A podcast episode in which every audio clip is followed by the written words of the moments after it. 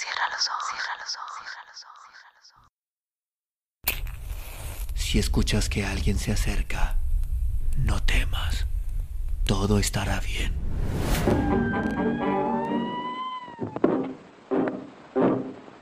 Hope I'm going down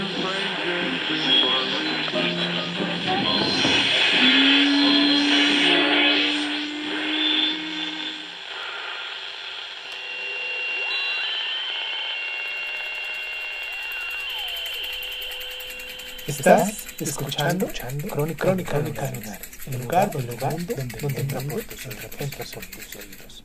Bienvenido. Don Rodrigo de Córdoba. Campeche es una ciudad dormida. En la noche de su historia, su sueño es colonial. Vive en silencio viejas costumbres de tiempos lejanos.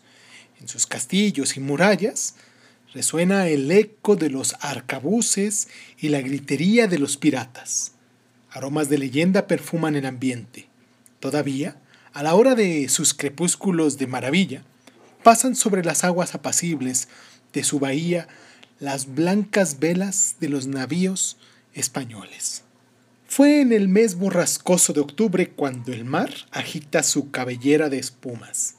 En los días trágicos del cordonazo de San Francisco, cuando las barcas pescadoras buscan el abrigo de los muelles, temerosas de la furia infinita de Neptuno. Cuando Fernando de Subieta y Carvajal poseía una gran fortuna, amador de buques, su flota mercante valía un capital. Pero la joya más preciada de sus tesoros era su hija Margarita. Ojos de noche y labios de fuego, en su belleza pagana se armonizaba el alma pasional de los andaluces con las saudales melancólicas de los portugueses que dejaron la herencia de su raza en la ciudad dormida y olvidada. El más audaz y valeroso capitán de la flota del señor Subieta y Carvajal, don Rodrigo de Córdoba, se había enamorado de la hija del rico armador con uno de esos amores que sólo florecen a la orilla del mar, en una rima de tempestades y celajes. En las noches románticas de luna, bajo los balcones, izaban las rondas de los galanes a cantar sus quejas, y ella, la esquiva para todos, sonreía en la blancura de su lecho cuando la voz varonil y enternecida del capitán de Córdoba rasgaba los silencios. Despreciado en sus ambiciones por el padre de la amada, don Rodrigo salió un día al amanecer para un largo viaje hacia las tierras lejanas. Su navío jamás regresó a la costa azul de las playas campechanas, donde los calafateros seguían trabajando para la voracidad insaciable del mar. Pasaron los años. Margarita ingresó en un convento. Era ya Sor Angélica de la Gracia. Frente a los altares iluminados por los cirios pálidos, su voz se alzaba en el alba, recordando la hora en que Rodrigo marchaba para siempre, invocando la piedad de Cristo para los surcadores de las aguas era el 4 de octubre. El monstruo líquido rugía. Un cielo enlutado y siniestro presagiaba la tormenta. La noche puso en la ciudad sus tinieblas. Dormían los habitantes ajenos al peligro. Como un rayo de maldición, vibraron las voces roncas de los piratas, hijos del mar y de la noche, del exterminio y de la muerte, surgía al amparo de las sombras cuando el océano en furia ponía un marco de tragedia a la aventura temeraria de sus hombres. De los castillos amenados salían relámpagos de oro en su contraste de pesadilla. La fusilería de los defensores de la ciudad respondían a los ataques del enemigo. Los cañones dejaban oír el estruendo pavoroso de sus bocas y la algarabía de los piratas cantaban un himno apocalíptico. Vencida la resistencia de San Francisco, el cerro de la eminencia, entraron al saqueo los vencedores.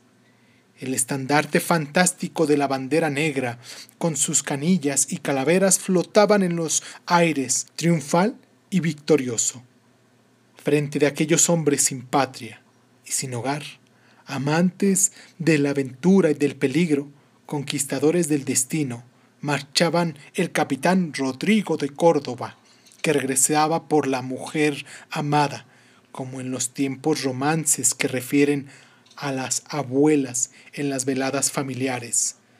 Llegó a la casa de su antiguo jefe, el armador don Fernando de Subieta y Carvajal. Los ferrados albadones del zaguán de Caoba resonaron en la mansión como un golpe de otra vida, ya que para todos el capitán de Córdoba había perecido en algún naufragio ignorado y sin memoria.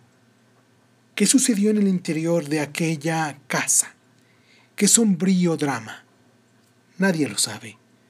En su recámara el señor Subieta y Carvajal fue hallado al día siguiente, con la mano sobre el pomo de una daga cincelada roja en la sangre de su corazón.